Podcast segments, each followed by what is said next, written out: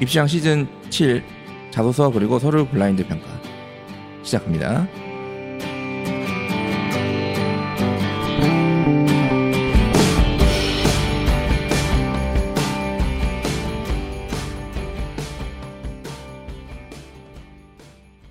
해탁기입니다. 안녕하세요 한희쌤입니다. 아, 안녕하세요. 빵쌤입니다. 예, 그냥 들어오세요. 네, 이제 뭐 네. 네, 뭐뭐 뭐 자기가 뭐 대단한 게스트라고 생각하나? 예? 네. 예. 아, 이게 몇 번 저거 뭐냐 유튜브 찍다가 네, 오늘은 오디오만 나가잖아요. 네, 예. 오랜만에. 네, 오랜만에 오랜만에 선생님이 오늘 저기 비가 와가지고 네. 잠겼나요? 예 지금 반지하 사시잖아요.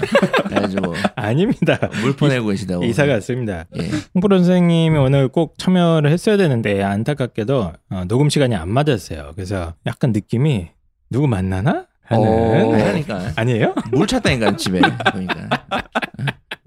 알겠습니다. 홍프로님이 갑작스럽게 불참하게 된 가운데 그러면 부를 사람은 이 사람밖에 없다. 뻔하죠. 네.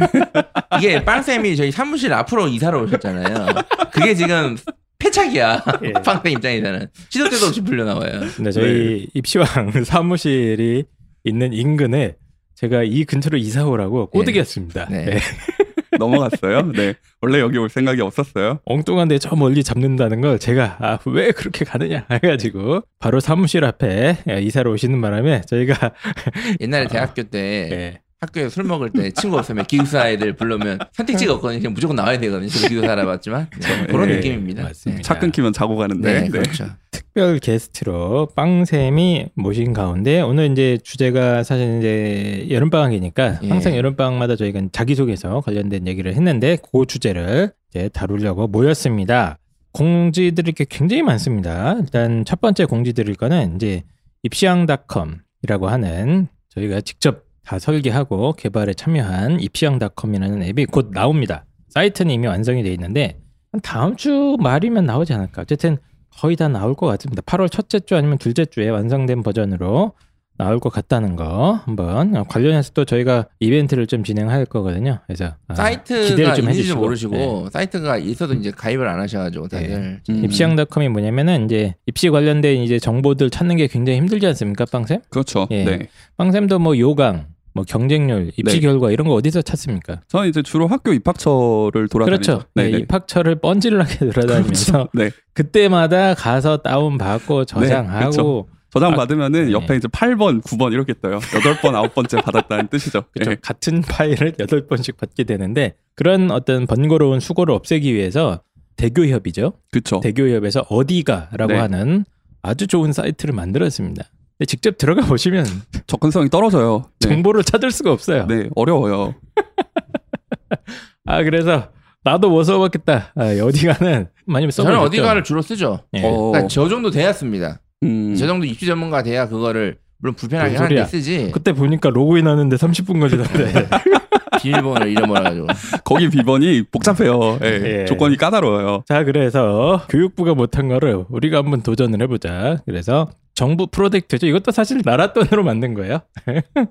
정부 프로젝트로 어, 입시왕닷컴 사이트를 만들었고 여러 가지 지금 업데이트 사항들이 많습니다. 올해 막 코로나 때문에 일정이 다 바뀌었어요. 그래서 저희가 원래 6월달에 완성을 시켰는데 데이터베이스를 변동 사항이 많아서 지금 음. 예, 다시 다 뜯어 고치고 있습니다. 막 7월 말에 새로 막 일정이 나오고 그런 대학들이 있어가지고 최종 점검을 지금 하고 있는 그런 상황입니다. 그래서 입시왕닷컴 많은 관심 부탁드리고 입시왕 앱이 나오면 여기서 이제 모든 게 가능하다. 방송도 들을 수 있고 유튜브도 볼 수 있고 이런 앱이 조만간 나오니까 개봉 박두라고 합니까 이건? 입시왕닷컴 이용 방법에 대해서 제가 유튜브 조만간 저희가 올리도록 예, 하겠습니다. 그냥 알겠습니다. 정보뿐만 아니라 컨설팅을 한번 시스템을 한번 받아본다 맞아요, 이렇게 맞아요. 생각하시면 예. 돼요. 예. 펜타킬 저거 저거 맨날 어, 컨설팅 줄 서 있다고 그러는데 네. 어려우면 저희 입시왕닷컴에 들어와서 하면 나옵니다. 저희 노하우를 네. 다 집어넣었으니까 혼자 예. 혼자 학부모님들께서 직접 하실 수 있는 그렇죠. 그런 건가요? 가볍게. 네, 네. 그렇죠. 예. 가볍게 하고 그걸 바탕으로 뭐 다른 컨설팅을 간다거나 하면 아니면 진학 지도를 학교에서 한다거나 하면 어느 정도 이제 맞아요. 기준을 잡을 예. 수 있어요. 윤곽은 음, 그려준다. 충분히. 예. 네. 그런 입시왕닷컴 앱이 곧 coming soon 합니다. 많이 기대해 주시고요. 또 공지할 게 굉장히 많은데 어, 저희도 여름방학인데 또 컨설팅 준비해야 되지 않습니까? 네, 펜타킬 예, 선생님? 예. 좀 얘기를 좀 해주시죠. 좀 늦었습니다 저희가 예. 그래서 컨설팅 신청을 이 방송이 언제 업로드 될지 모르겠으나 이 방송이 업로드 되는 그 주에 신청을 받도록 하겠습니다. 입시왕 카페에 공지를 하고요. 제가 입시왕닷컴이 있기 때문에 이번에는 거기서 신청을 받을 것 같아요. 아마. 네. 자세한 건 카페에 올리도록 하고요. 그리고 이제 자소서 수업 신청도 이번에 받도록 하겠습니다. 아, 제가- 자소서 수업도 합니까? 예, 제가 작년에는 안 했어요. 제가 안 했고 못 했죠. 그래서 올해는 제가 직접 합니다. 음. 작년에 망했기 때문에 자세한 내용은 오늘 방송을 들으시고 마지막에 다시 한번 자소서 수업은 얘기를 드리도록 하겠습니다. 예, 펜타기 네. 선생님 또 자소서에서 한 일가견 하시는 분이기 때문에 저는 솔직히 제가 제 자소서를 대한민국에서 잘하는 건 모르겠고 정확하게 지도하는 것 같아요. 네, 여기까지 알겠습니다. 말씀드리겠습니다. 어, 빵쌤도 지금 하는 게 많아요. 네. 네. 올해 뭐 방학 때 그 실험 수업은 항상 하던 거 네, 계속 하고 있고 저도 자소서는 계속 했었으니까 그렇죠. 예, 네. 뭐 자소서 수업 그 다음에 예, 컨설팅 등등 예, 올해 여름이 이상하게 바쁩니다. 네. 네. 어쨌든 빵쌤도 이번에 이제 컨설팅을 저희랑 같이 하게 될 것 같은데 자세한 얘기는 또 카페에다가 네. 올릴 테니까 그거 참고하시면 될 것 같습니다. 그래서 원래 오늘 바로 이제 자기소개서 관련된 얘기를 하려고 했는데 기사가 하나 떴네요. 이거 올해 입시에 제일 중요한 이슈가 아닐까 싶어요. 예. 저희가 이제 그걸 좀 다루지 못했던 이제 블라인드 평가와 관련된 내용입니다. 그래서 블라인드 서류 평가가 예. 이제 어떻게 하겠다고 교육부에서 결정이 내려온 것 같아요. 아, 서류 블라인드 평가 관련된 이야기가 이거 좀 정리를 해야 될것 그러니까 같아요. 정리를 하면 일단 블라인드 얘기를 먼저 좀 드려야 될 것 같아요. 자소 얘기하기 전에. 네. 우리 항상 그런 얘기 하잖아. 등록금 값하는 대학 다니고 싶다고. 압도적 스케일 취업률 72% 전국 1위 대학 최초 철도 운전면허 교육기관 철도 물류대학 일상이 글로벌. 영어로 생활하는 국제학습형 기숙사. 주소만 한국이다. 우송대학교 자, 취업하면 우리나라에서 제일 유명한 대학 바로 우송대학교입니다. 우송대학교에서 제일 유명한 게 뭐죠? 철도입니다. 야, 철도. 철도. 어, 작년에 철도 관련 공기업 합격자만 무려 103명. 네. 일단 일단은 우리나라 철도의 요충지가 대전이잖아요. 맞습니다. 코레일 본사도 있고 네. 거기에 학교가 있고요. 심지어 우송대가 대전 코레일 본사에서 멀지도 않아요. 보입니다. 학교의 네. 그 건물 자체가. 네. 그 단순히 어, 코레일 근처에 있는 게 아니고 네. 4년제 대학 최초로 철도 차량 운전면허 취득 훈련 기관인 DZ 아카데미를 만들었습니다. 그래서 여기서 기관사 합격률 등등이 전국 1위 수준이고요. 정원이 350명인데 그 중엔 3분의 1 가까이가 공공기관 에 취업을 하는 엄청난 아웃풋을 내고 있죠. 근데 이 철도 물류대학 보시면은 생각보다 가격이 쉬워요. 네. 예, 4등급 때도 많이 붙고요. 그리고 그때 저희가 어, 철도 물류대학 방문해가지고 물어봤을 때 꼭 인기 전공으로 들어오지 않아도 된다. 네.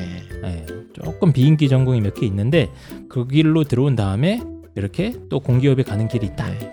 계속 말씀드리지만 철도는 정말 미래 유망한 국가 기, 기관 산업 중 하나입니다. 맞습니다. 저희가 통일이 아니더라도 그 철도 길만 뚫리면 이 대박이거든요. 그렇죠. 예, 유라시아 네. 예, 네. 횡단 철도 그냥 유럽의 끝입니다. 저희가 유라시아 대륙이 끝이기 때문에 이게 진짜 유망합니다. 네. 맞습니다. 그래서 어, 우성대에서 제일 자랑하고 있는 철도 물류 대학 문과, 이과 다 쓸 수 있죠? 네. 예, 뭐 학생부 교과 전형 이런 거는 막 몇 개의 과목 성적만 보고 막 이래요. 네. 예, 그러니까 잘 따져 보시고 어, 우리 아이 내신 계산하셔서 이제 아니, 계산 안 해보셔도 돼요. 그냥 학교에 전화해서 물어보세요. 제가 전화 입시왕 방송 전화했는데 물어보면 된다는데 알려줍니까? 그냥 알려주십니다. 예, 네. 입시왕 방송 듣고 전화했다. 아, 결과를 알려달라. 네, 미리 알려달라 그러면 다 알려주십니다.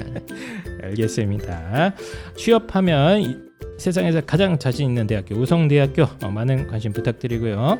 어, 입시철 슬슬 다가오는데 이런 좀 알짜 대학들 한번 눈을 넓혀서 찾아보시면 많은 우리 아이들 진로에 도움이 되지 않을까 싶습니다. 그럼 우성대학교 많은 관심 부탁드립니다.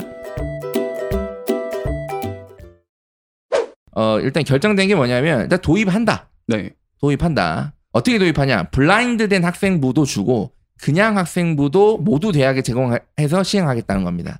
음? 이게 그- 결정된 겁니다. 그럼 소용 없는 거 아닌가요? 그러니까 이제 이것만 네. 들으면 이제 뭔 개소리인가 싶잖아요. 그죠? 그렇죠. 네, 그러니까 네. 이제, 이제 네. 이 정리가 좀 필요해요. 이게. 네. 그래서 이제 제가 그 정리를 하고 좀 문제점이라든지 이런 거 좀 빠르게 좀 짚어보도록 하겠습니다. 네, 이거 네. 저희가 잠깐 다루긴 했었는데 몇 번 다뤘죠. 제가 블라인드에 대해서 예. 몇번 다뤘어요. 일단 블라인드 평가 이게 뭔지 좀 설명을 해주죠. 이게 뭐 하자는 이제 블라인드 이거? 평가는 뭐 이제 들어보신 분들은 아시겠지만 학교생활 기록부의 개인 인적 사항과 네. 그 학교 소속 학교를 지우고 학생부 평가를 하겠다는 얘기예요. 네, 쉽게 그렇죠. 얘기하면 예, 쉽게 말씀드리면 이걸 왜 하냐? 학교의 후광 효과. 그러니까 고교 등급제 같은 거 하는 거 아니냐, 학교 이름 보고 뽑는 거 아니냐, 이제 이런 말이 학종에서 예. 많이 나오다 보니까 그러면 그걸 지워줄게. 이제 이런 취지로 시행된 거다. 고입 같은 평가가. 경우에는 사실 블라인드 평가가 계속 되고 있었잖아요. 그 동안에 예, 그걸 이제 대입까지 확장을 한다. 그렇게 생각하시면 될 것 같아요. 네. 근데 이제 고입은 뭐 중학교는 대부분 사실은 이제 뺑뺑이잖아요. 네. 그러다 보니까 이제 이거 언제적 용어입니까, 큰 뺑뺑이가? 뭐 이제 고등학교 관련해서는 저희가 예전 방송에 말씀드렸지만 전 음. 찬성입니다. 이걸 해야 된다고 보는데 어. 올해는 아니다라고 제가 말씀을 드린 적이 있습니다. 아, 블라인드. 평가. 예. 네. 그래서 뭐 간단하게 저희가 예전에 방송도 살짝 한 것 같은데 뭐 어쩌다는 거예요. 그래서? 일단은 개인적인 의견은 어, 올해 블라인드 평가 추진했던 관련 공무원들은 반드시 징계가 필요하다. 네, 이게 제 개인적인 의견입니다. 뭔 소, 뭐라고요? 네, 징계를 좀? 해야 돼. 어, 이거 관련 추진했던 공무원들 교육부. 유은혜 장관? 그 유은혜 장관이 했으면 유은혜 장관을 저기 막 징계를 하고 네. 차관? 차관이 했으면 박차관이 했으면 박차관을 징계를 하고 누군가 하여튼 징계를 해야 돼. 이거 왜냐면 먼저 오늘 들어보시면 아시겠지만 되게 뭐 같은 상황이거든요. 맞아요. 뭔 예. 소리야 이게? 일단 경과를 좀 알려드릴게요. 이게 뭔 개소리인가 이걸 좀 알려드리면 예. 저희가 작년 2019년 11월 28일 작년 11월 28일 날 대입 공정성 강화이라 강화 방안이라고 발표됐었어요. 기억나시죠? 네네. 그래서 그거 관련된 방송도 했었습니다. 네. 네. 그래서 그 방송 중에서 저희가 가장 주목했던 내용이 바로 블라인드 서류 평가를 내년 그러니까 올해 도입하겠다는 내용이었어요. 그렇죠. 그때 뭐 언론에서는 정시 확대만 엄청나게 맞아요, 떠들었는데 맞아요. 저희는 정시 확대도 뭐 중요한 문제겠지만 아, 이게 더 큰 문제다. 네, 이제 그거는 내년의 문제는 아니요. 올해의 문제는 아니었잖아요. 네. 그러니까 올해 이게 가장 큰 이슈였다. 저희가 분명히 짚어드렸죠. 그리고 혼란스러운 결정이라고 비판도 했는데 저희가 그래서 이거 관련해서 그때 이제 얘기를 하고 욕을 좀 먹었죠. 아, 너네 왜, 어? 왜 이렇게 대원해고 애들을 위하는, 어, 왜 니들 학교? 차별하는 걸 찬성하냐. 어, 너네 왜 좋은 어. 학교 애들한테 애정이 그렇게 음, 많냐? 음, 음, 어, 이런 뭐, 얘기를 많이 네. 들었죠. 예. 들으셨어요 혹시 빵쌤? 안 들었습니다. 네, 그렇죠. 네, 제가 말씀드리지만 정책은 찬성하는데 갑자기 시행하는 거는 시기상 그리고 지금 고3 아이들은 이미 입학할 때부터 어쨌든 서열화된 고등학교를 선택을 한 거잖아요. 그렇죠. 러니까 이건 좀 네. 불공정하다 그래서 제가 짚어드렸고요. 다시 한 번 말씀드리지만 정책은 찬성입니다. 저는 도입이 된다고 생각해요. 시기의 네. 문제입니다. 근데 근데 왜 자꾸 장관을 징계하라는 거야, 이제? 그러니까 이제 들어보세요. 한번 들어보시고 그리고 이제 이렇게 가다가 제가 볼 땐 장관 자리를 노리고 있어요. 근데 저희가 요때 얘기하면서 이게 도입이 되니 많이 토론을 한 적이 있어요. 예. 근데 저는 도입이 힘들 것 같다. 그리고 도입이 돼서는 안 된다. 올해는 네네. 이런 주장을 했었고요. 그렇죠. 그리고 욕을 계속 먹다가 올해 6월 17일 날 저희가 또 다시 방송을 합니다. 그때 6월 17일 날 업로드된 방송이 그때 거인의 어깨 김영일 대표님과 했던 방송인데요. 그때 블라인드 서류 평가와 관련된 내용을 저희가 다시 다뤘어요. 그래서 그렇죠. 그때 그 방송 내용의 핵심이 뭐냐면 올해 도입한다. 음. 무조건 밀어붙인다. 네네네. 예, 그리고 다만 자소서 매칭과 같은 기술적인 문제가 있는데 이거는 해결하고 있는 중이다. 음. 그다 그때 당시. 예. 네. 그리고 그때 저희가 언급했었어요. 블라인드된 학생부와 그냥 학생부도 동시 제공하는 것도 논의 중이다. 음. 그러면서 이게 뭔 개소리인가 했었고 그래서 네. 그거 관련해서 한리쌤이랑 저랑 내기도 하지 않았나요? 뭐, 저희가 하도 많이 해가지고. 네. 승자 없는 얘기인가요? 그래서 그때는 한리쌤은 무조건 도입된다. 된다. 그리고 저는 네. 도입 안 된다가 아니- 뭐 이제 하면 안 된다였죠. 정확히 예. 말씀드리면. 근데 어쨌든 저는 힘들 것 같다. 기술적인 음. 문제도 있고 그래서 한이쌤이 이긴 건가요, 그럼? 자 이제 들어보셔야 돼요. 판단을 좀 해봐야 돼. 그래서 이제 이게 기술적인 문제가 뭐냐면 네. 이제 블라인드 평가를 하게 되면 개인 신상 정보 뭐 이런 것들이 이제 다 지워지게 되고 그렇죠. 네. 그런 형태로 이제 대학 측에 제공이 되지 않습니까? 그 학생부가 만약에 그렇게 된 경우에는 이제 아이들이 자기소개서나 뭐 추가 서류들 있잖아요. 네네. 이런 걸 갖다가 진학사를 통해서 내게 됩니다. 그렇죠. 예, 그러면 진학사에서 수집한 이 자기소개서와 대학 측에서 전달받은 학생부를 갖다가 이렇게 매칭시킬 방법이 없다는 거예요. 그러니까 그게 서류를 받는 루트가 다르잖아요. 그렇죠. 네, 서류를 받, 나이스로 이제 제공을 받고 하나는 진학사를 통해서 제공을 받으니까 이 두 개를 매칭을 해야 되는데 네. 제일 좋은 건 사실 그동안에 뭐 주민등록번호나 그렇죠. 아니면 그런 네. 거였겠죠. 예. 아니면 뭐 땡땡 고등학교 김 누구 누구야. 그렇죠. 예. 어, 얘가 같은 이름에 같은 거고 딱 보니까 동명이인 아닌 것 같아. 음. 그럼 매칭 시키면 네. 되는 거예요. 그렇게. 근데 이제 개인정보를 싹 지우니까 그 찾아. 매칭이 이거 누구 자소서인지 찾아봐. 말이 안 되는 거지 이제. 그러니까 뭐 한 만 명 중에 이제 네. 예, 김개똥 찾는 거예요. 예. 예. 그러니까 어쨌든 이게 자소서 매칭 문제 때문에 안 됐고 그리고 저희가 그때 웃으면서 얘기했던 예를 들어서 대원외고에서 대원을 지워버리면 한국사에서 흥선 대원군 발표한 애들은 그러면 흥선 군 발표를 했다 이렇게 되는 거냐? 어? 어? 그런 그런 기술적인 문제도 있었고요. 실제로 이번에 그게 논의됐었고요. 그런 문제도 있다고. 네네네. 그리고 지원 자격도 문제예요. 예를 들어서 사회적 배려자 전형이라든지 농어촌 음. 지원 자격을 그렇죠. 블라인드 이게 뭐 얘가 모르잖아요. 근데 그렇죠, 인적 사항이 그렇죠, 지워지니까 그렇죠. 학교- 문제까지. 그건 학교 굉장히 추천도 중요하죠. 예. 문제였어요. 네, 네. 학교 추천도 문제고 해서 네, 네. 이런 기술적인 문제가 그때 있었다. 그래서 혼란을 계속 겪다가 네. 이게 뭐 어, 결론이 네, 났나요? 결론이 났어요. 네. 그래서 교육부가 기술적인 문제를 하다가 이제 개발하는 데에서 이건 불가능하다고 맞아요. 제, 들은 것 저도 같아요. 이제 제가 그거를 아. 예. 2월, 3월쯤에 이제 저도 관련 뉴스를 봤는데 네. 그 이제 실제로 그 기술적으로 담당하는 분들이 인터뷰한 걸 봤어요. 네네. 근데 아, 그래요? 때려 죽여도 1년 안에 안 된다. 네. 그런 이제 내용이었어요. 이걸 예. 애둘러서 아. 이제 예. 올해는 힘들다, 올해는 힘들다 이런 식으로 표현을 하셨던데. 이건 네. 이제 외주 업체들이 그렇죠. 할 예, 텐데. 예.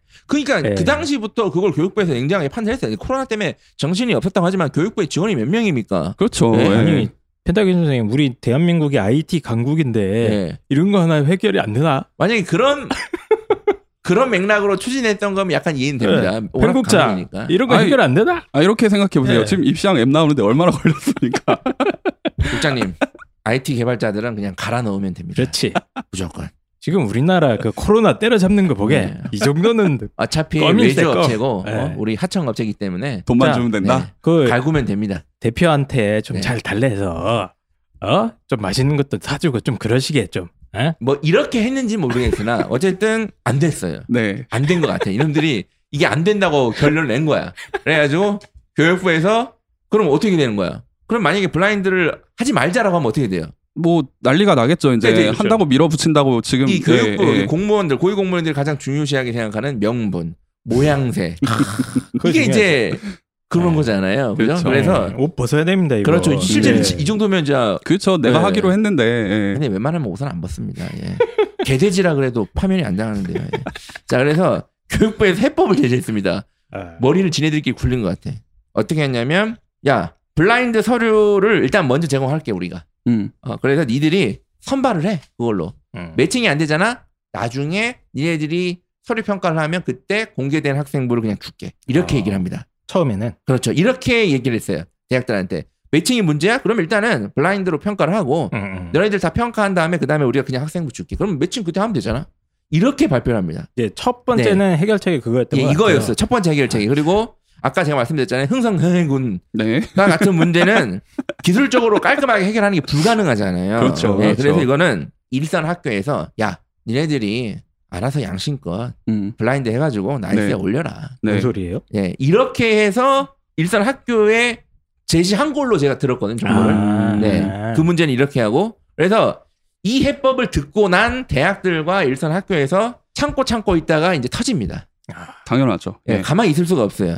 그러니까 일단 대학들은 일단은 뭐가 문제냐면 그러니까 1, 2차로 학생부를 줘버리면 그럼 이게 어떤 게 문제냐면 학생부는 학생부대로 평가를 하고 자소서 추천서는 자소서 추천서대로 또 똑바로 평가를 해야 되잖아요. 음. 그렇잖아요. 그렇죠. 이렇게 네. 돼버리면 종합 평 전형이 아닌 거야. 그렇죠. 이거는 그러니까 원래 종합 전형의 그 그렇지. 전형, 전형 개요를 보시면 일단 저 정성 평가잖아요. 그렇죠. 예. 종합적으로 평가하는 그 거. 모든 서류를 한 방에 종합적으로 그렇죠, 평가한다는 그렇죠. 거잖아요. 근데 네. 이렇게 해 버리면 단계적 평가가 돼서 종합해 버리는 예, 예. 전형이 되는 거예요. 그렇죠. 예. 그러니까 이거는 말이 안 되는 거예요. 음. 그리고 추 작업을 해버리면 프로세스도 복잡해지고 음. 길어지고 존나 짜증나요. 음. 그리고 만약에 이제 자격 조건을 확인 안 되니까 예를 들어서 농어촌 누구를 합격시켰는데 나중에 다시 해야 되잖아. 나중에 그렇게 그러니까 나가게 되면. 농촌이 예, 안 예. 되는 거야. 그렇죠. 서울 토박이야. 어, 서울 토박이야. 어? 어, 18년째 서울 근데 거기. 이제 마스크가 농어촌이어서. 예. 어? 그러니까 이제 예를 들어서 아니면 이제 사회적 배려자 전형이라든지 이런 것들은 자격 조건이 좀 복잡하다 보니까 대학별로 사배자인데 뽑고 나니까 이재용 아들. 그렇죠. 근데 이재용 아주 사회자는 그건 맞죠? 사회자 네. 해줘야죠. 네.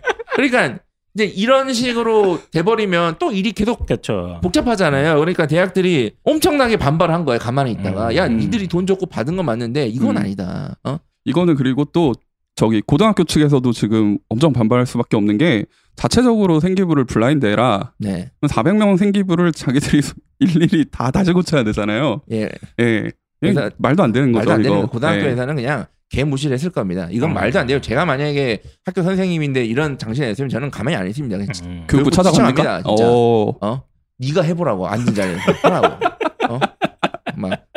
그냥 우리 학교 학생부 학생들 400명 학생부를 그냥 다 던져요. 던져버리고 갈 겁니다. 그냥. 그거 개인정보 노출입니다. 네, 그리고 코로나 때문에 정신도 없는데 어, 지금 어? 뭔 짓이냐고 이게. 어? 예. 그래서 엄청나게 반발하니까 교육부에서 또 받아들인 거예요. 음.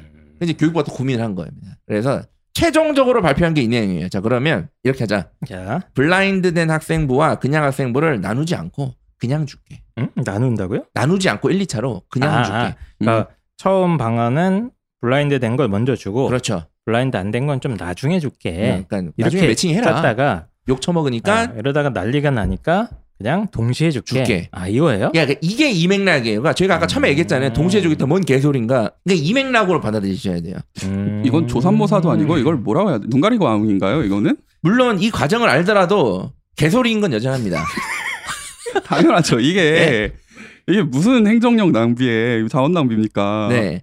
그러니까 이게 이제 맥락을 좀 이해를 해야 돼요. 이게 부모님들은 아니 두 개를 동시에 주면 그게 뭐냐. 그게 무슨 블라인드냐? 어? 그러니까 이제 이거를 이해를 하시는데 이제 예. 교육부의 입장은 뭐냐면 이렇게 하라는 얘기예요. 이제 한이 쌤이랑 빵 쌤이 음. 어떤 학교에 입학 사정관 둘이야. 네. 예. 그러면 우리가 두 개를 줄게. 어? 음. 두 개를 줄 테니까 예. 빵은 어, 매칭하는 일만 해. 음, 음, 어? 매칭하는 일만 하고 한이 너는 평가하는 일만 해. 음, 그렇죠. 이렇게 해. 그래서 블라인, 블라인드 안 된 거는 자격 조건 확인 그렇지. 매칭. 그러니까 예. 빵이 자소서랑 이런 걸 매칭을 해가지고 문제 없고 자소서랑 같이 그럼 블라인드 된 거를 한이한테 넘겨. 아, 그러니까 분업을 해서 그렇지. 니들이 알아서 어, 네. 니들이 알아서. 평가할 때는 블라인드를 해라. 그렇지. 그렇죠. 근데 이 빵 입학 사정관이 갑자기 이렇게 서류를 들고 가다가 떨어뜨립니다. 그걸 제가 이렇게 주워서 보는 거야. 네. 이런 건 어떻게 됩니까 이제? 아니면 제가 넘길 때 아 오늘따라 흥선대원군이 보고 싶네 이러고 넘겨요. 예, 이거 이거 문제가 있는 거 아닌가 이렇게? 자, 그게 문제입니다. 그러니까 이게 뭐냐면 이렇게 추진하는 거는 저는 그래도 나름 계책 중에 계책이라고 봐요. 그러니까 블라인드를 무리하게 반드시 올해 도입해야 된다. 이 방법밖에 없는 건 맞아요. 음. 맞긴 하는데 아니, 기술적인 문제는 문제 때문에. 네, 그렇죠. 거죠? 문제는 이거를 강제성이 없어요. 음. 자율성에 맡긴 게 문제입니다. 이거 확인할 수 있는 길이 없잖아요. 일이 없어요, 네, 네. 이게. 아니, 빵쌤이 이렇게 들고 가다가 하나씩 떨어뜨려 화장실 앞에 엔젤가 그랬을 증나요? 그렇지. 예, 번호 순서대로 이렇게 떨어뜨리면 제가 가서 이렇게 주스면 어떻게 됩니까 이럴 거? 그러니까 이제 물론 이제 학생부를 직접 넘겨주지는 않죠 요즘에 그죠? 이제 컴퓨터 네. 시스템으로 하잖아요. 그래서 아. 만약에 한이가 한이 입학 사정관이 평가 안 하기로 했는데 공개된 학생부를 열어봤다. 어. 그럼 그게 기록이 남긴 해요. 아, 그래요? 예, 남을 수는 있는데 문제는 남아도 뭐 어떻게 징계를 하겠다 이런 건 없고요. 그게 없네요 지금 보니까. 예, 첫 번째. 깡, 깡 선생님이 제 컴퓨터에서 열어보면 되지 않습니까? 그럼 그렇죠. 그렇죠. 그런 문제도 있어요. 자리를 바꾸는 거죠. 이제. 그렇죠. 예. 어. 뭐 어떻게 알아? 아, 네. 이 자리가 의자가 안 불편하구만.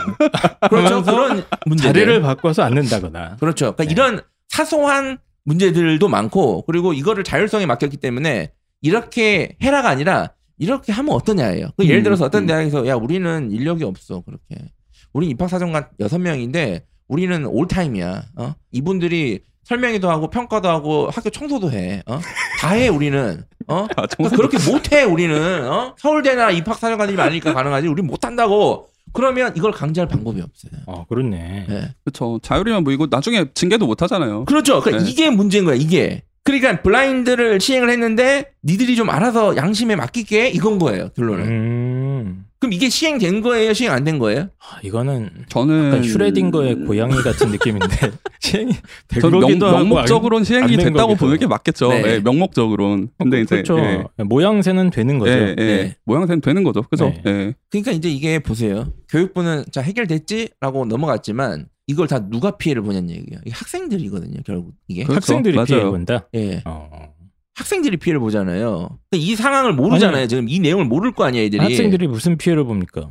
학생들이 예를 들어서 블라인드가 되는지도 모르고 네. 블라인드가 이렇게 되는지도 잘 모를 거고 그리고 블라인드가 이렇게 되면 어떤 학교는 실제 그렇게 해서 블라인드를 할 학교도 있고 어떤 학교는 블라인드 하는 척만 하는 학교도 있고 어떤 그러니까 홀- 학교는 혼란이 발생한다. 그냥 하던 대로 하는 학교도 음. 분명히 있을 거란 음. 말이에요 그죠? 네, 네. 그러니까 이건 분명히 혼란인 거야 원서 네. 쓸 때. 음. 그리고 저는 저도 이제 며칠 전에 설명회 준비하면서 요거 예. 관련된 걸 좀 찾아봤는데 제가 주목한 건 이제 고3 지금 현장인데 그 학교 측에 아까 그랬잖아요. 니들이 알아서 블라인드 서류를 음. 만들어 와라. 음. 예, 흥선 땡땡군. 음. 네, 그런 것처럼 지금 실제로 고3 담임 선생님들이 그걸 하고 계시대요. 하고 있다는데? 예. 그럼 문제는 이제 그 선생님들이 지금 애들 세특도 써줘야 되고 뭐 이제 진학 지도도 해줘야 되고 자소서도 이제 봐줘야 되고 하시는데 그거 지우고 있는 겁니다. 음. 이게 얼마나 인력 낭비고 그 피해가 고스란히 학생들한테 가는 거죠 사실은. 만약에 그거를 하고 있다 하더라도 어쨌든 중요한 거는 최종 대학에서 대학이 이거를 일괄적으로 다 그렇게 분류해서 할게 깔끔하게 이렇게 하면 블라인드가 그래 오케이 시행 경고로 보고 음. 준비를 하면 되는데 자율에 맡겼잖아요. 아니 이게 뭐 분리 같은 게 없습니까? 블라인드 안 했을 경우에 뭐 징계하겠다. 그런 게 없어요. 제가 찾아본 결과 그런 게 없어요. 없어요? 예. 그러니까 만약에 교육부가 제대로 하려면 이렇게 해. 이렇게 안 하면 니네들 우리가 음, 뭐 법적 조치, 준다. 예, 감사, 예. 대학 음. 교육부 지원금, 정부 지원금 음. 싹다 끊어버릴 거야. 음. 추후에 확인해서 바로 이렇게 한 게 아니라니까요. 뭐 조인트 까고 이런 것도 없어요? 그렇죠. 그러니까 좀 알아서 좀 잘 해줄래? 이거예요 지금. 어... 그리고 예를 들어서 아까도 말씀드렸지만 보세요. 우리 대학은 그렇게 할게 오케이. 네. 하지만 보세요. 둘이 친해서 음. 야 이거 얘 학교 야. 어디야 모르겠어. 얘, 야, 얘걔 뭐야? 거기야. 어, 걔. 거기 좀. 얘술 먹으면서 어. 그죠 저녁에 막 어? 어. 이렇게 하면 누가 알아 어떻게? 그렇죠. 예, 어? 예. 알겠습니다. 네. 그래서 이제 강제성이 없는 상태고 블라인드된 서류와 블라인드되지 않은 원본 학생부가 그렇죠. 동시에 날아가는 상황에서 이- 이게 어떻게 보면 검은 상자 안에 이제 블라인드 서류와 블라인드 되지 않은 서류가 같이 들어있는 거잖아요. 그렇죠. 어, 사정관이 마음을 먹으면 볼 수 있는 그렇지. 그런 상황이잖아요. 마음 먹으면 아. 얼마든지 이 아이의 신원 그 배경을 확인할 수 있다. 그렇죠. 강제성은 없다. 그렇죠. 문제의 소지가 발생할 수 그렇죠. 있겠네요. 그러니까 언젠가. 이러면 하지 말자는 거야. 이렇게 할 거면 제가 볼 준비를 하고 때, 하자는 거야. 예. 그러니까. 이- 행국장 어쩔 수 없네. 이거 지금 원이상 가는 거야. 요, 요 방안을 떠올린 어? 그 교육부 직원은 아마 지금 그 맨 처음 블라인드 하자고 한 사람한테 아마 엄청나게 칭찬을 들었을 거예요. 야, 이건 그래? 제갈공명의 재림이다. 예. 이 정도로 칭찬 들었을 것 같은데. 징계를 해야 됩니다. 맞아요. 예. 이거는 저는 진짜 이거는 예. 이쯤 뭘 되면 정기 징계를 합니까? 고3 부모님들이 가만히 있으시면 안 돼요. 이제 이 정도 되면 이 블라인드 때문에. 광화문 갑니까? 만약에 제가 교육부에 지금 투입된다면 제가 만약에 어, 솔루션을 드릴게요. 교육부총리 갑니까? 네, 펜- 솔루션을 펜- 드릴게요. 이제 네, 지금 네, 네. 이거라도 수습하려면 네. 네, 어떻게 일단 되는지. 아까 블라인드된 서류 평가와 그냥 매칭용 평가 네, 이런 네, 식으로 네, 네. 아예 구분하도록 명확하게 대학들한테 지침을 내려요. 일단은 지침을 내리고 음. 이렇게 안 하면 이들을 큰일 난다. 음. 그래서 온갖 이제 협박, 음. 반협박과 관련된 내린 다음에 그리고 대학들이 스스로 자기네들이 어떻게 블라인드 평가를 할지 구체적으로 방안을 짜라. 공지를 하게 해야 됩니다. 어, 예, 어, 구체적으로. 좋은 방법이네요. 예, 이게 스스로. 핵심입니다. 대학들이 블라인드 평가를 자체적으로 어떻게 할지 구체적으로 지금 대학교 입학처 홈페이지에 공지를 다 해야 돼요. 지금 보면 이제 평가를 어떻게 하겠다는 내용 중에 블라인드 평가를 요강에 아예 때려 넣은 학교도 있고 그렇죠. 음.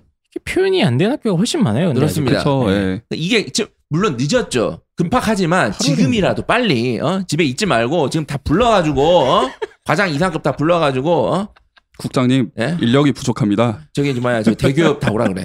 총장들 싹 다 오라 그래. 이런 식으로 해가지고 공지를 해서 음. 최소 원서 지원을 앞둔 학생들 부모님들에게 예. 혼란을 좀 음. 줄이는 방식으로 가야 될 것 같아요. 그러니까 저는 그냥 블라인드 안 할 학교는 그냥 얘기하면 돼요. 그렇죠. 그것도 만약에 안 할까? 우리는 도저히 안 해. 우리는 우리는. 올해 뭐 여러 가지 어? 사정상 교육부 방침에 협조하기 어렵습니다. 네. 전통적인 하지만 방석대로 하겠습니다. 우리는 학교의 후강은 없다. 예. 음. 어? 음.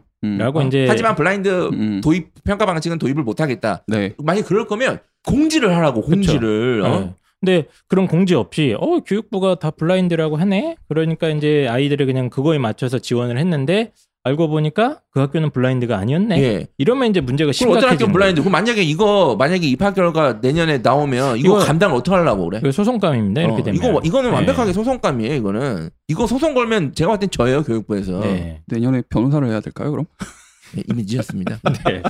아, 그래서 어쨌든 지금까지 정리된 상황을 말씀드리면은 교육부에서는 이제 블라인드 평가는 한다. 네. 네, 여기 변함은 없습니다. 변동은 없고 그러나 이제 뭐 여러 가지 기술적인 문제 때문에 원본을 도저히 대학들한테 주지 않으면 안 되는 그런 음. 상황인 것 같습니다. 급하게 기술 개발 없이 시행을 하던 거다가 보니까 어, 아마 외주업체 대표님들이 나가 떨어진 것 같아요. 그래서 이제 아, 원본이 같이 가는 상황이기 때문에 여기 원본이 같이 가다가 보니까 이제 펜타 같은 예, 불순한 무리들이 의심을 할 수 있지 않습니까? 이거 정말 블라인드 맞느냐?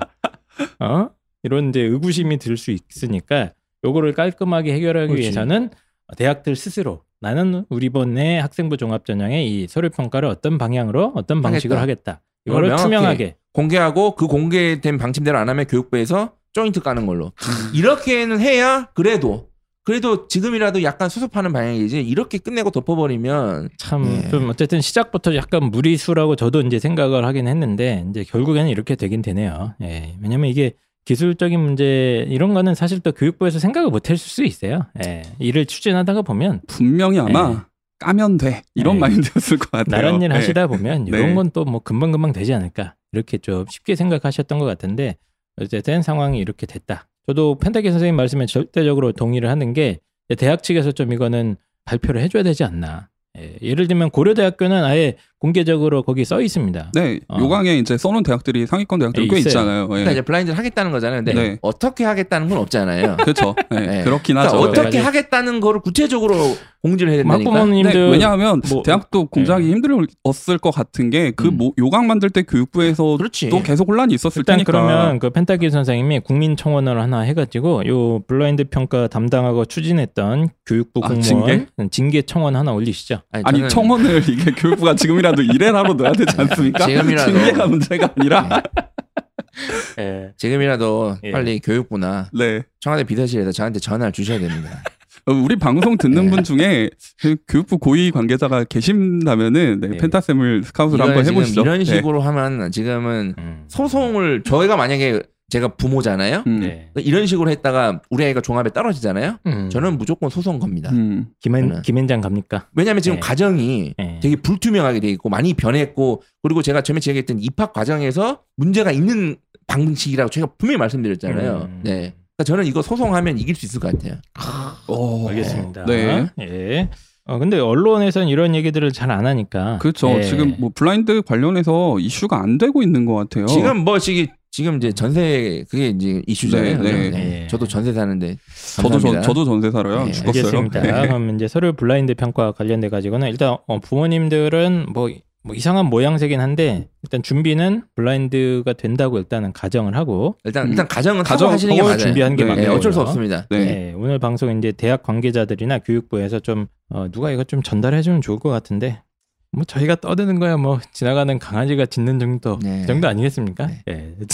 지나가는 강아지가 짖으면 쳐다보기라도 하죠. 어, 어 그렇, 귀여운 그렇죠. 퍼피네. 그렇죠. 정말. 네. 예. 강아지 안 돼요. 제가 볼 때. 네. 매미 좀 자, 되려나? 네. 아, 펜타키 선생님이 열심히 짖어 주셨는데 뭔가 좀 변화나 효과가 있으면 좋겠다는 간절한 생각을 해보겠습니다. 뭐 교육부 공무원을 자- 징계해라 이건 이제 약간 좀 강하게 말씀하신 것 같고 아니에요. 빈자리를 노리는 겁니다. 아 저는 근데 공무원 할 생각은 없고요. 그러니까 징계를 해야 됩니다. 왜냐하면 이거 책임 있는 행위 아니에요. 이게 고3들 다 상대로 이런 식으로 했다는 거예요. 심지어. 아, 네. 알겠습니다. 어, 그러면 블라인드 얘기하다가 거의 30분 지났기 때문에 바로 자기소개서 이야기로 넘어가도록 하겠습니다.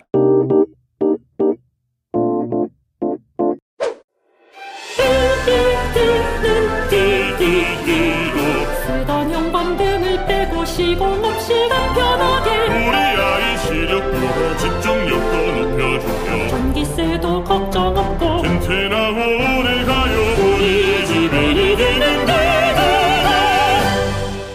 DDD LED가 빛의 정원으로 초대합니다.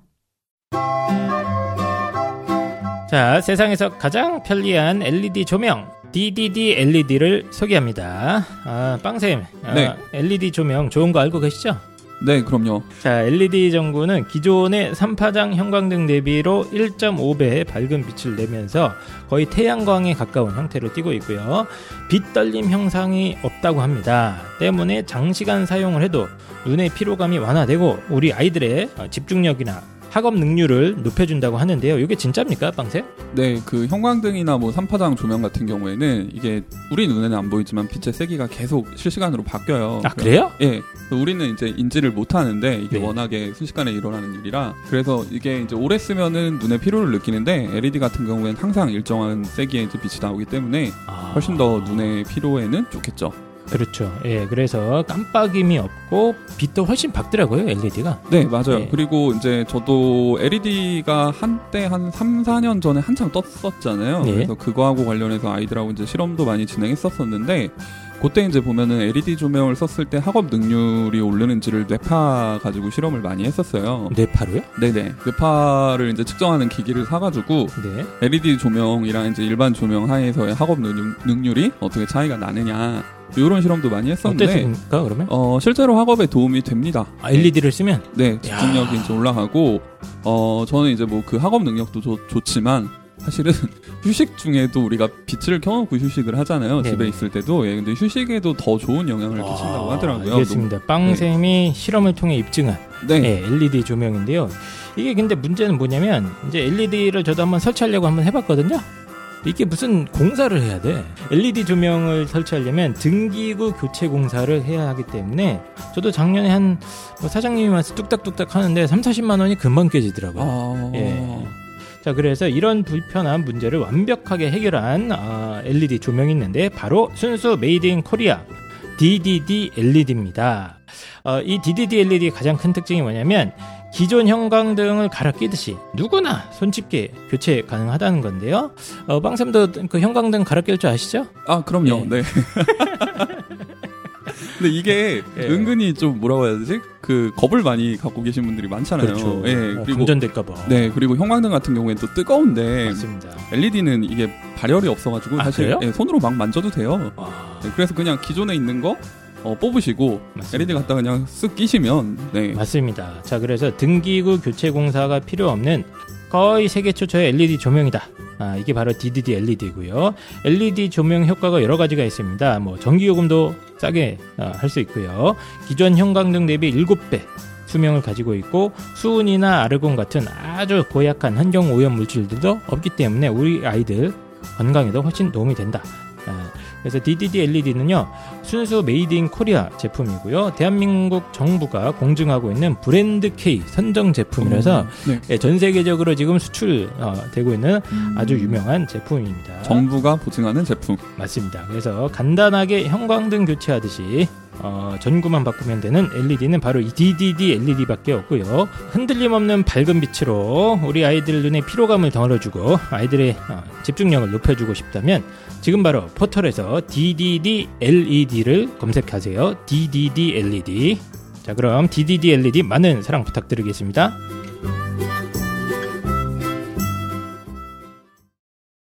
자, 이제 어, 자기소개서 특집 방송이고 우리나라에서 가장 정확하게 자기소개서를 지도하신다는 펜타키 선생님께서 어, 준비를 쭉 해오셨습니다. 저는 뭐 누가 뭐 뭐라고 하실 수 있고 네. 어처구니 없을 수도 있지만 네. 어쨌든 제가 자서와 관련돼서는 가장 전문가이면서 정확하다고 생각합니다. 그 누구보다 자부합니다. 네. 자 일단은 최근 자서 트렌드가 초창기에 그 입학사정관 시기엔 자서 좀 중요한 서류였어요. 그렇죠. 네. 예, 초창기. 초창기에 진짜 그리고 초창기. 중요했을 뿐만 아니라 대학별로 질문이 다 달랐습니다.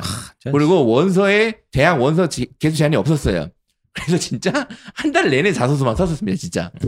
예. 그 당시를 회고해 보면은 막 면접 날 되면은 애들 막 퀵 타고 막 이 대학 저 대학 막 옮겨 다니고 난리도 막- 아니었죠. 예. 어, 나 진짜 그때 자소서 어떻게 했는지 모르겠어요. 진짜, 진짜 죽을 맛이었거든요, 그때. 근데 어쨌든 펜타키 선생님이 그때 아주 초창기부터 활동을 그렇죠, 하셨습니다. 예. 예. 그래서 어쨌든 중요한 서류였는데 최근 5년간은 그 중요성이 좀 감소해 왔어요. 자소서가. 음. 예, 그러니까 실제로 자소서가 지금 폐지된 학교들도 있죠. 네. 한양대. 현재 자소서가 한양대. 없는 학교, 뭐 네. 한양대도 있고 동국대 학교 추천, 숙명여대, 숙명인재원. 네. 그리고 고려대는 자소서가 올해부터 선택이죠. 네, 이게 저는 예. 되게 파격인 것 같았어요. 그리고 2022, 2023학년도 그죠? 지금 고2, 고1은 글자 수가 줄어들고 네, 내, 음. 내년부터죠. 그렇죠. 네, 2024학년도부터는 자소서가 아예 공식적으로 폐지됩니다. 폐지가 됩니다. 그러니까 실제로 계속 감소해 왔고 폐지되는 추세입니다. 음. 실제로. 네, 그리고 중요성 자체가 많이 중요성이 많이 줄어들었어요. 있죠. 그러니까 이 말이 자소서를 없애도 대학이 반발 안 하잖아요. 그러니까 자소서 없어도 학종 선발이 가능하다는 얘기예요, 이게. 음. 그러니까 예. 그동안에 학종이 꽤 오래됐으니까 이제 이 대학들이 자소서 없이도 학생들을 평가하는 노하우가 쌓였다. 뭐 그렇죠. 노하우도 쌓였고 볼 수 있을 것 같아요. 다 써오는 게 비슷하고 예. 예, 하다 보니까 이제 그런 것 같아요. 네, 4번도 없는 학교도 있으니까 근데 어쨌든 이렇게 중요성이 좀 감소하고 있었는데 이전에 블라인드 평가 얘기하지 않았습니까? 이전에 저희가 블라인드 평가가 도입이 되면 올해는 자소서가 최근 5년 통틀어서도 좀 좀 더 중요해질 것 같아요. 음? 제가 봤을 때는. 왜요? 그러니까 이제 학교가 예를 들어서 이제 내가 어떤 이 학생의 학- 학생부를 봤는데 얘가 성적이 좋아. 음. 근데 얘가 예전 같으면 학교를 보면 이게 진짜 실력을 정확히 판단할 수가 있잖아요. 예. 예, 근데 이게 내신만 좋은 건지 아니면 진짜 다 성적이 진짜 뛰어나는지 모르잖아요. 그렇네요. 그 렇잖아요. 네. 학업의 깊이라고 하죠. 특히 예. 일반고 기준으로는 그럴 거란 말입니다. 그래서 그럼 어떻게 해야 되냐? 그럼 얘의 학력을 어떻게 평가해요? 그러니까 예전에는 대학들이 학업 역량을 파악하는 게 첫 번째가 성적이고 두 번째는 소속 학교였는데 네. 이게 가장 쉬웠죠. 쉽고 빠르니까. 근데 지금 음. 소속 학교 정보가 불투명해지니까 두 번째 자리를 제가 봤을 땐 자소서가 대신해야 될 것 같아요. 그 중에 자소서 1번. 1번. 예. 1번이 1번에 그럼 소속 학교를 엿보일 수 있게 쓰는 겁니까? 그러면 나가리 아, 나 엿보이게 쓴다기보다는 예. 제가 만약에 올해 학생이라면 저는 올해 학교는 뭐 내신 경쟁이 뭐 매우 치열한다던가 음. 아니면 뭐 이런 식의 있잖아요. 왠지 좀 이양수를 줄 것 같아요. 음. 아. 만약에 내신 경쟁 하나도 안 치열한 학교야. 그래도 그래도 그렇게 쓸 것 같아요. 나 같으면. 아. 음. 아 그러니까 얘가 이제 아 얘가 실제로 좀 학업적인 영향이 있는 아이구나는 거를 자소서에서 좀 뽑아내야 되는데 1번 역할이잖아요, 그게. 그래서 그렇죠. 올해는 그렇죠. 1번이 좀 많이 중요해질 것 같다. 예, 그 생각입니다. 아, 그러니까 학업 역량이 어쨌든 대학에서 가장 중요하게 여기는 그거고 예전에는 뭐 이제 학교 보면 아, 이 정도 레벨의 학교구나 이게 나오지 그렇죠. 않습니까? 보면 얘가 네. 학력이 딱 나와요. 예, 나오는데 이제 그 정보가 가려지다가 보니까 그러면 사정관들 입장에서는 그 근거를 이제 자기소개서라도 보려고 하지 그렇죠. 않겠느냐. 그, 어쨌든 눈을 보려고 하지 않겠냐. 네. 그리고 실제 저희가 김영일 대표님이랑 했을 때 몇몇 대학에서는 올해는 좀 자소서를 좀 더 눈을 크게 뜨고 볼 예정이다. 네. 이런 인터뷰도 했잖아요. 그래서 그렇죠. 예. 그래서 저희가 올해 자소서 방송을 올해도 준비했습니다. 음. 올해는 좀 중요해질 것 같고 저희가 작년에 자소서 방송을 말아먹었기 때문에 네, 올해는 저희가 이제 결자 해제하는 차원에서 네, 예. 준비를 했습니다. 알겠습니다. 그럼 이제 자기소개서 관련된 이제 본격적인 이야기를 한번 해봐야 될 것 같은데 이 자기소개서 이게 뭐 뭔가 이게 이제 자소서는 잘 아시겠지만 공통문항 세개 대학 자율문항 한 개로 구성되어 있죠. 네. 네, 물론 대학 자율문항이 없는 대학도 있고 자소서가 뭐냐 정의를 내리자 이거예요. 정의를. 그러면 보통 학생들이나 부모님들이 이렇게 생각해요. 자기소개서? 그럼 자기를 소개하는 글이네? 그럼 나를 대학에 소개하는 글이네? 난 그 대학에 너무 가고 싶으니까 나를 잘 소개해야겠네? 자소서를 최대한 잘 써야 날 아름답게 어필해야겠네? 대학 인재상에도 맞추고 글도 아름답게 잘 써야겠지. 이, 게 지금 자소서인 거예요. 일반적으로 생각하는 게. 근데 뭐, 뭐 맞는 말이잖아요. 이거. 저는 이제 이거를 땡이라고 표현합니다. 아 이런 거 틀린 거예요? 이건 틀렸습니다. 이렇게 하면 안 됩니다. 대입 자기소개서는 자기를 소개하는 글이 아니라 답변서입니다. 정확히. 내용 증명서인가요? 그러니까 답변서. 그러니까 내용 네. 증명서 같은 느낌이야. 사실은. 답변서다. 예. 만약에 대학 자소서를 그냥 니들 마음대로 니를 음. 표현하고 싶은 대로 3천자 써라. 네. 이러면 맞아요.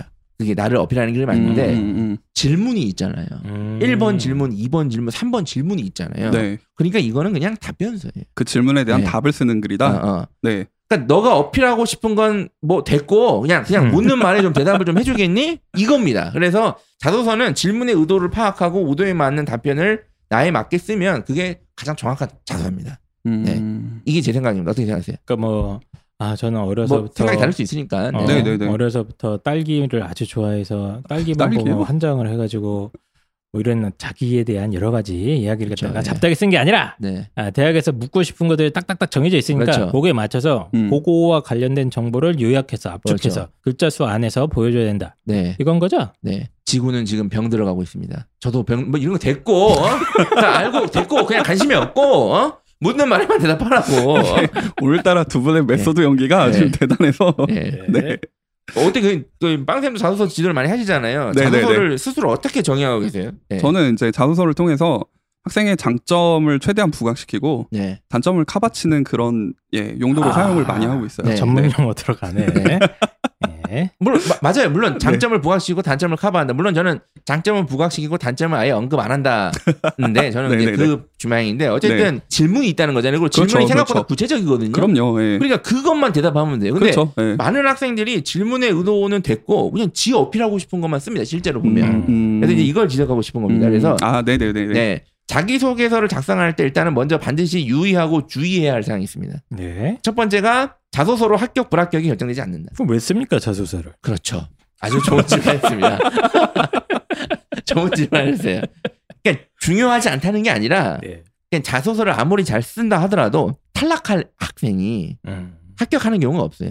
그러니까 뭐 학생부가 완전히 그냥 똥통이고 성적도 별로인데 네. 자기 소개서 읽자마자 막 눈물이 막 펑펑 딱 쏟고 눈물이 나면서 한 줄 한 줄 읽는 게 어. 너무 힘들 정도다. 막 총장님이 보더니 이 친구는 빨리 꼭 뽑아오게. 네, 그런 건 그런 없다는. 없다. 그리고 제가 네. 볼때 세로 드립으로 총장 아들 이렇게 써놓으면 네. 그리고 예를 들어서 네. 얘가 막 학생부 내신 학교 생활 충분히 했어. 근데 자소서를 물론 쌍욕은 안 하겠죠. 쌍욕만 안 했다면, 그죠? 정상적으로 썼다면 조금 네. 못 써도 그것 때문에 떨어지거나 그러지 않는다는 얘기예요. 음. 근데 이제 합불이 아니면 뭐가 중요한데 그럼 막 쓰면 되지. 예. 그럼 뭐가 중요합니까? 아까도 말씀드렸지만 3등급 학생이 일반고 3등급 학생이 아무리 잘 써도 서울대 합격은 힘들어요. 다만 그렇죠. 그렇죠. 내가 학종을 지원할 때 보통 내가 지원하는 대학의 경쟁대들이 다 나랑 어때요? 비슷하죠. 비슷하죠. 네. 자, 이게 핵심입니다. 그러니까 서, 일반고 3등급이 서울대 쓰면 자소서를 아무리 잘 써도 안 되지만 보통 일반고에서 서울대 쓰는 학생들이 보통 어떤 애들이야? 전교 먼저. 1등, 네. 2등 하는 애들이잖아요. 그렇죠. 그러니까 좀 신경을 써야 된다는 얘기야. 그 어필할 수 있는 충분한 서류라는 얘기야. 다 전교 1, 2등이니까 다 공부 잘하고 다 학생부 좋을 거잖아요. 음. 그런 의미로 파악을 하셔야 됩니다. 그러니까 중요하다는 얘기인데 이걸 막 뒤집어 엎을 정도로 음. 막 자소서가 막 천지개벽할 정도로 이게 그런 효과는 아니다라는 걸 꼭 말씀드리고 싶고요. 예. 그다음에 자소서에 얼마나 시간과 노력을 투자해야 되는가. 이게 진짜 중요해요. 자, 이게 예. 정말 중요합니다. 이게 오늘 자소서를 어떻게 쓰는 것보다 가장 더 중요한 얘기입니다. 그 중요하다면서요, 당신이. 그러니까 중요한데 네, 그러니까 뭐 어차피 요즘 뭐 정시로 갈 것도 아니고 네. 뭐 수시로 육학종 쓰고 그러면 뭐 자기소개서만 계속 붙잡고 있으면 되는 거 아닙니까 이제? 자 만약에 이제 따져보자는 얘기. 자소서가 개인별로 다 중요성이 다릅니다. 그렇죠. 이게 예, 핵심인데요. 예, 예. 맞아요. 무조건 많이 오랫동안 네. 훌륭한 엄청난 음. 대단한 유명한 선생님과 쓰면 음. 되는 거냐 이거예요 자소서를. 저기 글쓰기 훈련하시는 분들 네. 이렇게 보니까 아, 좋은 글을 한 편 만들려면 네. 최소 3년은 아, 네. 3년. 쓰고 생각하고 고치고 쓰고 생각하고 고치고 이거를 최소 3년 이상은 해야 만족스러운 한 페이지가 그러, 나온다. 그러면 이제 고1 때부터 자소서를 쓰는 거야. 그리고 네. 거기 맞춰서 내가 살아가는 거죠. 어, 어, 그것도 그- 그런 참신한 방법이 있었네. 아니 이 정도 나와야 나와야 작품 나오는 거 아닙니까? 저도 글쓰기라면 동일하는데 네. 답변서라 그랬잖아요. 그래서 아, 좀 이건- 따져봐야 되는데 이건 글쓰기가 아니다. 네. 어, 결론부터 말씀드리면 학생의 대입 전략과 개인 역량 음. 이두 가지를 고려해서 결정을 해야 됩니다. 자 예를 네. 들어볼게요. 어, 빵 학생이 정시 중심의 대입 전략을 구사하는 학생이야. 야. 네. 예, 그러니까 정시. 그래서 근데 상황이 상황상 학종을 안 쓸 수 없어서 한두 장 네. 정도 쓴다. 네. 그럼 얘는 어떻게 해야 되냐? 얘는 자소서를 빠르게 쓰는 게 중요합니다. 그렇죠. 빠르게. 예, 그러니까 네. 잘 쓰고 못 쓰고 그건 됐고 그냥 빠르게. 정시 준비에 그렇죠. 역량을 쏟기 위해서. 예. 빠르게 쓰는 게 중요하다. 빠르게. 그 심지어 저는 이렇게 쓰라 그래. 넌 대충 써. 음. 심지어 저는 이렇게 표현합니다. 대놓고 예, 대놓고. 그리고 여기 와서만 쓰고 집에서 쓸 생각 하지 마. 음. 이런 식으로 표현합니다. 네. 대표적으로 이런 아이들이 의대 지원하는 학생들입니다. 의대예요? 예. 아니 의대 뭐 자기소개서 아까 뭐 어? 의대 지원자들은 빵빵하고 다 성적도 좋고 그러려면 자소서라도 잘 써가지고 어떻게 슈바이처라고 이렇게 구라라 뭐 포장을 해야 되는 거 아닙니까? 그렇죠. 이게 되게 어떻게 보면 말이 안 되는 것 같아요. 이렇게 이게 쓰, 음. 예, 이렇게 보통 쓰, 의대 학종은 자소서를 되게 잘 써야 되는 네, 것 네, 같잖아요. 오, 근데 저는 의대 지원하는 아이들이 더욱더 자소서를 대충 써야 된다고 생각해요. 음. 아 이렇게 쓰면 되잖아요. 전생 체험을 갔는데 예. 내가 슈바이처였다더라. 한 줄로 끝내. 그래서 지원했다. 아. 네. 어, 왜 그렇습니까? 왜 차라리 허준이라고 하죠. 그럴 거면 왜 차라리. 의대가 아니잖아. 한의대 쓰면 허준해야지. 그러니까 왜냐하면 이제 대입 전략을 우리가 고려해 봐야 돼요. 그 의대를 지원한다는 얘기는 얘는 아마 수능 최저가 되게 중요한 애일 겁니다. 아니면 수능이나 그렇죠. 음. 예, 예. 맞잖아요. 의대 지원하는 아이한테 수능이랑 자소서 중 뭐가 더 중요하냐고 물어보면 당연히 수능이죠. 다 수능이 중요하다 그래. 네. 그래서 수능에 올인해도 수능에 집중해야 되니까 자소서를 대충 쓰라는 거예요. 아, 제가. 그러니까 수능까지 가야 되거나 정시 중심으로 가야 되거나 이런 아이들 아니면 수능 최저 공부가 많이 필요한 아이들 네. 그래서 실제로 지금 자소서 수업을 제가 재작년까지 했으니까 매년 의대 지원자들이 오거든요. 자소서 수업에. 근데 부모님들이 의대 지원하니까 자소서를 아유 펜타 쌤이 잘 해주시겠지라고 그치. 생각 보내시잖아요. 그래서 제가 처음부터 얘기를 해요. 얘는 빠르고 대충 쓸 거라고. 음. 음. 그럼 이제 약간 당황해 하세요. 그렇죠. 예, 근데 제 어, 지금 의대 저기 대치동에는 막 3천만 원 들여서 자소서 쓰고 있다는데 3천만 원이요? 아니에요? 거예요. 어? 최소 500은 들여가야 되는데 뭐 대충이라니 지금 무슨 말씀이십니까? 그러니까 이제 수능 때문에 그래요. 근데 실제로 제가 재작년에 한 학생이 이제 부산에서 올라온 학생인데 부산에서 여름방학 때 올라온 거예요. 음. 수능 공부 때문에. 네네네. 근데 걔가 제가 이 얘기를 했더니 알겠다는 거예요. 그 심지어 자기도 그렇게 하려 그랬대. 그래서 걔는 진짜 온날 자소서 첨삭 수업 온 날만 쓰고 건들진 않았습니다. 음. 근데 걔 의대 여러 개 붙어서 수능 잘 쳤어요. 어. 예. 그러니까 어쨌든 물론 그렇게 한다고 해서 다 수능을 잘 치는 건 아닙니다. 우리가 네. 확률을 올리는 거예요. 그래서 이제 대입 전략이 이러면 이렇게 해야 되고 예를 들어서 수능은 아까 말씀드린 사실상 포기한 애다. 그리고 나는 내신이 좋아서 학종 음. 그리고 교과 전형으로 나 쓸 거다. 그럼 얘는 사실상 방학부터는 이제 할 게 없죠. 음. 그렇죠. 그럼 얘는 이제 하- 자소서를 충분히 오래 써도 돼요. 얘 같은 여기서 경우에는. 핵심은 수능은 사실상 포기, 포기. 그렇죠. 사실상 포기가 네. 핵심입니다. 네. 그러니까 예를 들면 내신이 한 2등급 대인데 수능이 거의 3, 4등급 대 이하라거나 그렇죠. 그러면 사실 이제 완전히 뭐, 버리는 그렇죠. 뭐 본인 스스로도 기대는 안할 거잖아요. 예, 예. 얘는 여유를 갖고 자소서를 충분히 한 달 이상 써도 됩니다. 음. 예, 얘는 이렇게 쓰고요. 그리고 학생 스트레스 지수도 고려해야 되는데 예를 들어서 얘는 수능으로 가는 건 아닌데 수능 최저가 좀 많이 필요한 애다. 학종도 쓰고. 근데 얘가 자소서 때문에 스트레스를 많이 받고 있다. 음. 빵쌤은 자연계열 학생들 주로 많이 지도를 하시니까 자연계열 아이들이 자, 자소 쓰다가 많이 머리 쥐뜯지 않습니까? 근데 저는 항상 자연계 친구들만 보니까 네. 특히 남학생들이 더 네. 심해요. 특히 자연계 네. 남학생들이 자소서를 쓰다가 애들이 예. 반 미쳐요. 미쳐요. 진짜 네. 미칩니다. 미친다는 표현이 정확합니다. 수학 문제는 출술 푸는데 그렇죠. 네. 이걸 막 글로 쓰려니까 못 써요. 애들이 힘들어하죠. 신나게 얘기를 해요. 한 30분 얘기를 해요. 자, 이제 써봐. 얘기한 거를 써봐 하면은 한 10분 동안 그냥 가만히 있어요. 그럼 힘들 왜 힘들어? 뭐가 문, 뭐가 문제 있어? 이제 이러면은 선생님 어떻게 써야 될지 모르겠어요. 항상 이런 얘기를. 해요. 예. 한 문장도 못 써요. 예, 한 문과 문장도 못 학생들이 써요. 수학 문제 보면 하얘지잖아요. 음. 걔네들이 자소서 앞에 서면 하얘져요. 어? 그 얘는 얘는 이제 스트레스를 받고 있다. 그러면 음. 이게 스트레스가 대입 밸런스 자체를 무너뜨리거든요. 그렇죠. 얘가. 이거 핵심이에요. 그쵸. 예, 네. 그래서 이 경우에는 저는 야 쓰지 마. 야 그냥 이대로 내. 라고 할 정도로 얘기를 합니다. 심지어. 백지로 내면 안 되죠. 아, 백지는 안 되죠.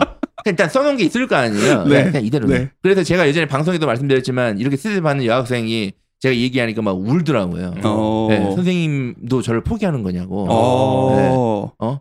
자소 때문에 힘들어서 그런데 왜 나를 포기하냐지. 이거는 제가 학교에 가서 했었던 거거든요. 네. 네, 네, 네. 어, 포기하는 게 아니라 너 네. 힘들잖아. 수능 최저 중요하잖아. 그래서 걔가 결국은 그대로 냈는데 학종 3개 붙었어요. 어. 아, 예. 그러니까 이제 그런 게 중요해요. 스트레스. 그리고 글쓰기 역량이 부족하다. 자, 이 경우도 이제 한이쌤은 이제 문과 출신이니까 얘가 글쓰기를 처음에 초본을 갖고 온 거 보면 이게 어느 정도 개선이 될지 안 될지 견적이 나오잖아요. 안 나옵니까? 한두 문장 정도 보면은 그쵸? 아, 이거는 안 되겠다. 이게 뭐 10년이 걸리지. 어, 이번 생은 안 될지 대충 나오거든요, 견적이. 네. 예. 그래서 아, 얘는 글쓰기가 어. 좀 많이 힘들어 할 것 같다. 음. 진짜 진짜 예. 이과 친구들 여기 정말 중요합니다. 예. 예. 얘들이 항상 이제 수학에 빠져 있다 보니까 진짜 글을 못 써요. 네. 그러니까 이제 너무 힘들어 하는데 예. 그 경우는 진짜 좀 이렇게 어느 정도 놔줘야죠. 그렇죠. 그럼 얘네들한테 열심히 첨삭을 해줘 본들. 그죠? 이게 안 소화가 안 된다니까요. 네. 그러면 이 역량을 고려해서 오케이 얘는 그냥 딱 이 정도 이 정도 어 잘했어 잘 썼다 하고 엉터리일 수 있지만 이렇게 넘어가는 게 중요합니다. 그래서 중요한 거는 아까 말씀드렸죠. 대입 전략과 개인 역량에 따라서 자소서 투자를 결정해야 된다. 근데 뭐 큰 그림은 자기소개서가 어쨌든 간에 중요하긴 하지만 어마어마하게 당락을 결정짓는 네. 그런 요소는 아닌 상황이고 또 현역 고3들이 지금 저는 약간 걱정되는 게 네. 아이들의 그 수능 실력이 상당히 불안정한 것 같아요. 그렇죠. 네, 코로나 네, 관련해서 뭐 맞아요. 학습량이 부족한 것 때문에 아이들이 작은 변수에도 이렇게 출렁이는 그런 경향을 보이는 것 같습니다. 그래서 웬만한 대부분의 아이들은 어쨌든 정시 공부를 해야 되지 않습니까? 그렇습니다. 네, 어쨌든 정시 공부를 하면서 하는 게 고3의 기본이라고 저는 생각하기 때문에 저는 개인적으로는 어떤 상황이든지 목표는 한 2주 안에 마무리를 하려고 이렇게 큰 그림을 잡고 가는 게 좀 맞다고 생각을 하고 특히 이런 식으로 정시나 수능 최저가 많이 필요한 학생들은 네. 정말 빨리 하, 하여튼 목표는 뭐든 2주 안에 다 끝내는 걸 좀 강력하게 추천을 드립니다. 그래서 제가 자소서 수업을 할 때는 저랑 상담을 뭐 컨설팅을 받았거나 하는 애들은 다 아니까 하는데 이제 컨설팅을 안 받고 상담 안 받았다 그러면 첫 시간은 안 쓰고 물어봐요. 대입 전략을 음. 있냐? 그거 중요하죠. 짜던가 네. 이제 이런 식으로 갑니다. 그래서 저는 이거를 제일 중요하게 생각하거든요. 음. 근데 이제 이런 아이인데 아까 글도 못 쓰고 자연계고 막 수능도 중요한 아이인데 엄마가 아 얘가 자소서 못 써. 못 쓰잖아요. 자기가 못, 써. 못 써서 네. 보내는 거지. 못 쓰니까 아, 훌륭한 선생님을 모셨어. 저 대치동에 500만 원, 저기요. 500만 원이요, 500만 원. 500만 원이고 네. 심지어 무슨 어 문학 대회에서 음. 문학가야. 어, 문학가래. 등단, 등단도 하셨어. 어, 와. 등단도 하신 분이고 어. 어, 막 어마어마하신 분이야. 어? 신춘문예. 그렇죠. 어, 어, 어, 휩쓴 장난 천재, 아니야. 어. 천재 작가요. 어, 장난 아니래. 어. 그래서 모셨어. 상상을 해보세요. 그 그림이 개파입니다. 아주. 아까 이제 선생 그 신춘문예 선생님이 개파이한 게 아니라 그 그림을 상상하면 이거는 이거는 예. 제가 펜타쌤 데리고 수학 수업하는 거예요. 예, 개판이에요.